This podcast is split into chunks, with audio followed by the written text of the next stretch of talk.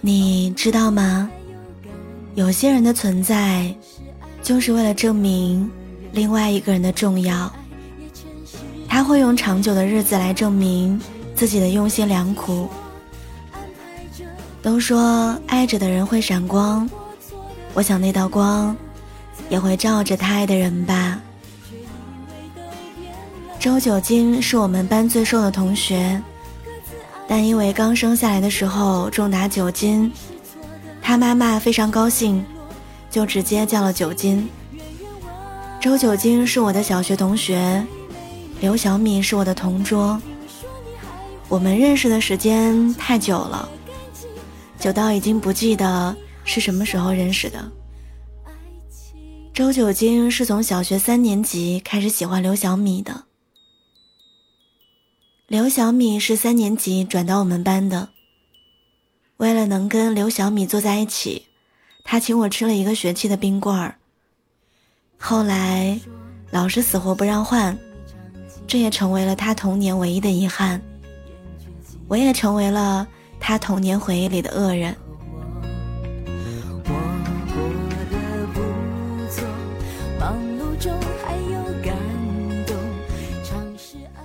时间久了之后，我也成为了周九金的送信童子。每次上课的时候，他想传字条，都是经过我，然后送到刘小米手中的。我劝周九金为了我的前途少写一点儿。他总是笑哈哈地说：“为了我以后的幸福，你就成全我吧。”周九金是真的喜欢刘小米，每天早饭不吃，把省下的钱给刘小米买冰棍吃，以至于成年之后，刘小米始终比周九金高五厘米，肯定是当年长身体的时候，酒精给耽误了。后来我也不止一次的问他，为什么喜欢刘小米。他说：“你不觉得刘小米笑起来特别好看吗？特别是那根小辫子，就像蜻蜓的尾巴。”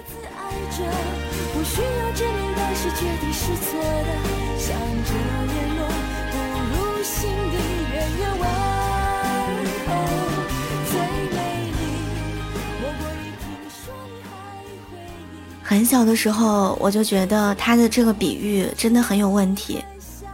谁会说一个小姑娘的辫子像蜻蜓的尾巴呢？这也难怪刘小米不喜欢他，不太会说话。不过因为他的不要脸，事情还是有了起色。只要有刘小米在的地方，就一定有周九金。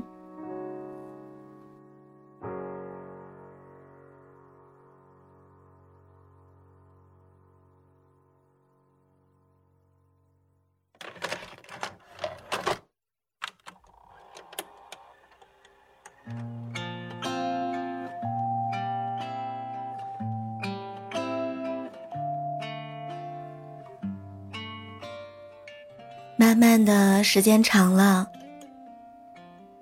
班里的同学一看到他俩，就喊他们是九斤小米。想想其实还真的挺配的，既是农家一袋粮，又是秀恩爱的好名字。可是所有的一切，都不妨碍刘小米不喜欢周九金。我很早的时候问过小米，你为什么不喜欢周九金呢？小米的回答意味深长。他说：“周九金哪儿都好，就是太张扬了，恨不得全世界的人都知道他喜欢我。”我说：“他就是希望全世界都知道你是他的。”刘小米撇了撇嘴，没有再说话。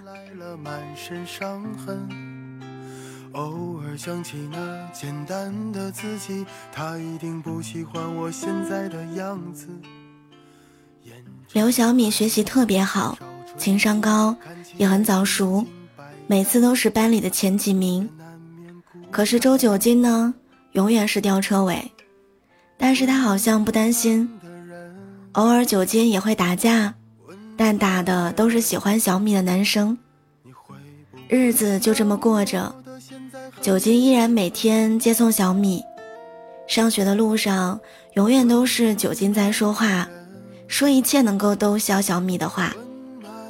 后来每天早晨，九金见了小米都说：“小米，小米，你看我是不是长高了点儿？嗯，我快赶上你了吧？你什么时候做我女朋友呀？”刘小米总是笑眯眯地说：“还差点儿，快了，快了。”那年我收获了爱情，有位温暖的人，在我得意洋洋的时候，他却劝我付出更多真心。周九金之所以每天都要缠着小米这么说。是因为在小学的时候，刘小米就告诉他：“如果想让我喜欢你，你就一定要比我高。”从此，九金的生活当中，除了刘小米，就是吃鸡蛋、打篮球。不管九金怎么努力，小米始终比他高五厘米。九金不止一次的跟小米说：“你等等我，别长那么快呀，我真的很辛苦的。”终于有一天，小米不再长个儿了，可是还没有来得及高兴，酒精发现自己也不长了，于是他们的身高永远都相差五厘米。在某个清晨，温暖的人，他就是希望全世界都知道你是他的。我不想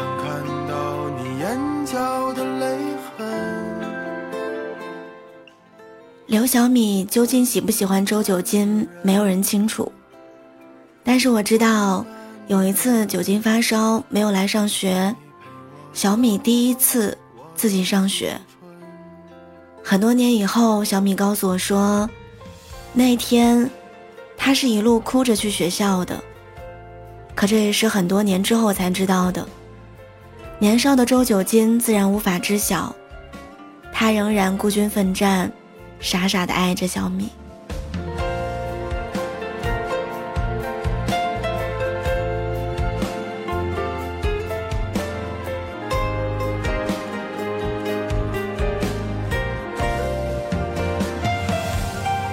就这样不断拥有失去。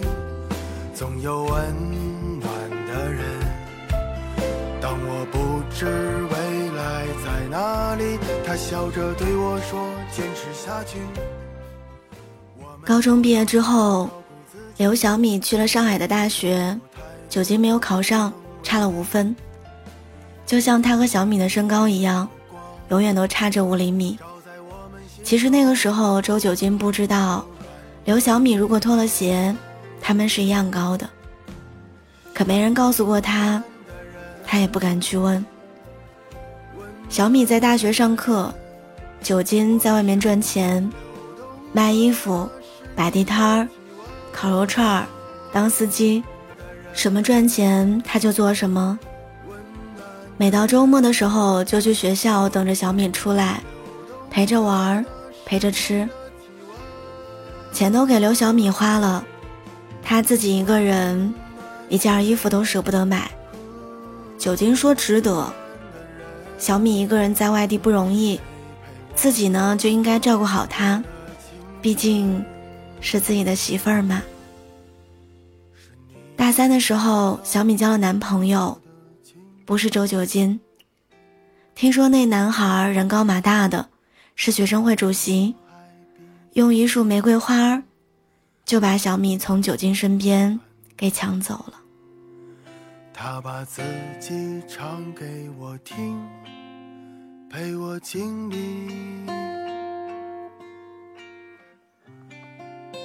很多事情。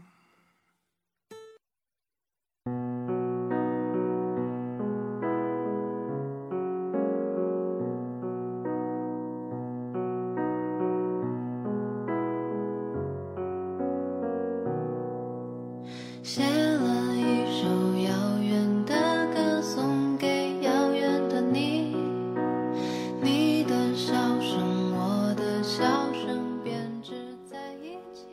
酒精后来跟我说过很多次，玫瑰花有什么用？他要是喜欢，为什么不早跟我说呢？我想告诉他，女孩的心思不是问的，得猜。但是我忍住没有说。听说那个男孩正好高过刘小米五厘米。我们也终于知道为什么这么多年，酒精都没有戏了。后来酒精说，有些事儿是勉强不了的。我看着都觉得好般配呢。我心疼，骂他傻，他也不反驳。他说从小学追小米直到现在，不后悔，但是也累了。半年之后，酒精离开上海去了宁夏跑运输，一路从南到北的奔驰，每个月都是如此。再后来，大学毕业，小米跟学生会主席分手，找工作、搬家，都是酒精跑去上海帮忙，也不说什么，就是闷头干活。小米看着酒精的背影，不是滋味儿，谈不上是什么感觉，像感动又不像，就是心疼，但肯定不是爱，因为刘小米知道。自己想要的是什么样的人，自己不说，对方就懂。可这件事儿，酒精做不到。这么多年了，一次都没有。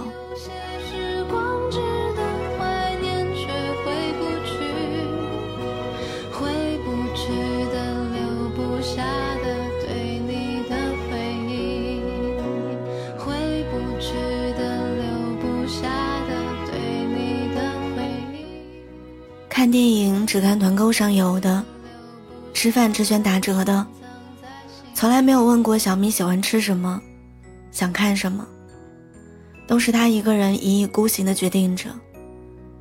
因为小米的原因，酒精把运输线改成上海到宁夏。他说从上海出发，再从宁夏回来有奔头。因为他知道小米一直在等着他。小米有一天晚上吃饭的时候问酒精：“酒精，你追我这么多年不累吗？”“嗨，不累，就是你总不搭理我，觉得有点委屈。”“嗯，那我下个月做你女朋友吧，你别委屈了。”“为什么要下个月呀？”因为下个月你就追我整整十三年了呀。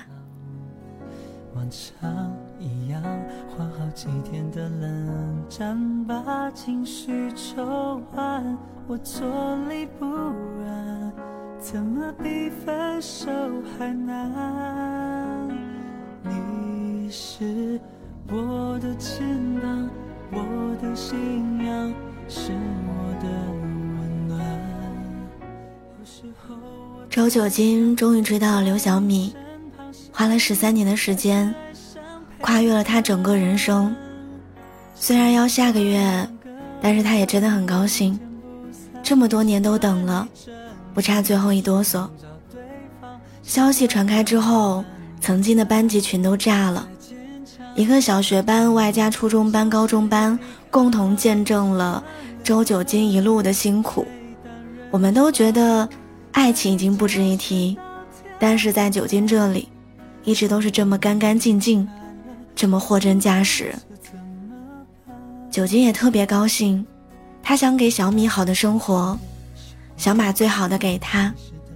给我打电话的时候，嗓门都提高了，跟我说：“功夫不负有心人，你看我还是成功了吧？刘小米就是我媳妇儿。”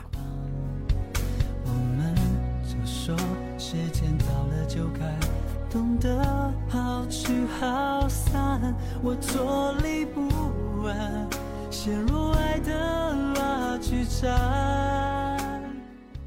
酒精笑呵呵地说：“快了，快了，年底就结婚，到时候你们一定要都来。”我当时也跟他说：“这么多年，不是你的还能是谁的？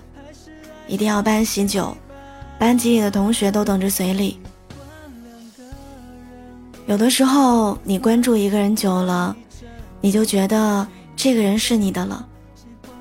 周九金是二零零九年冬天走的，宁夏回上海的高速大雾，车祸，人当时就不行了。距离小米答应周九金的日子还剩半个月。周九金的葬礼是回老家办的。大部分的同学都回去了。葬礼那天，所有人都哭了。就在葬礼快结束的时候，刘小米来了。她散着头发，光着脚，手里拎着高跟鞋。她慢慢的走到了酒精身边，趴在酒精身上，像哄睡着的酒精一样，轻轻的说：“周九金。”你看，我和你一样高了，我可以做你女朋友了。你快叫我的名字啊，周九金，我是刘小米。你快起来送我上学吧，我快迟到了。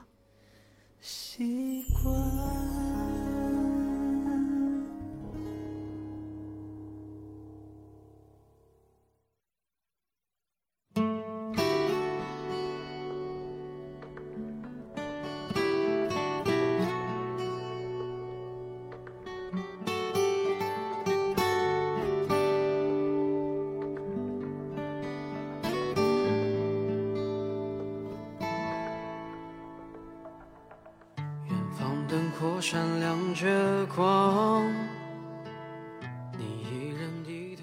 小米还说，楼下旁边又开了新的饭店。九吉，你快带我去呀！我求求你了。我们当时实在看不下去了，强拉着小米离开。挣扎的时候，小米的眼泪落在了九金的脸上。周妈妈哭着说：“我们家酒精可怎么走呀？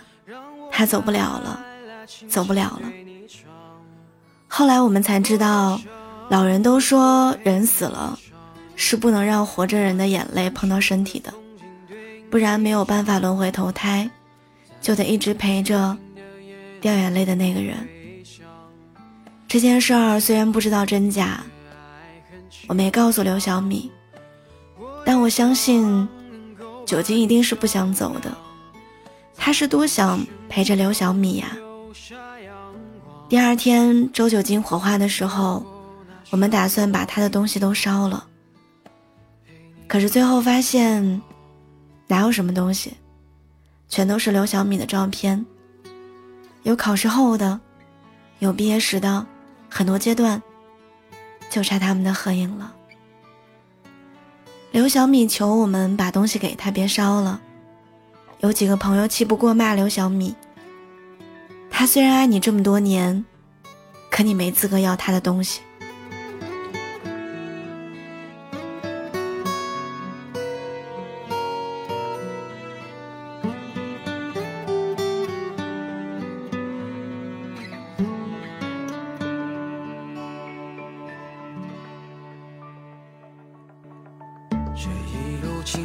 太多伤，把最初笑容都淡忘。后来我拉开他们，把东西给了小米，他抱着那堆东西蹲在地上，哭得撕心裂肺。我知道他为什么那么伤心，那个爱他半辈子的周九金没有了，再也不可能有了。从那以后。我再也没有见过刘小米。有人说他回上海了，有人说他去了宁夏，总之就没有再过得安稳过。我也不知道没有了酒精的小米会不会习惯，但也相信过去了这么久，他应该知道，酒精确实是用一生去爱他的了。年底，高中同学组织了同学会，我本不打算去，后来群里有几个人私信我说，刘小米会去，这么多年难得这么齐一次，能回来就回来吧。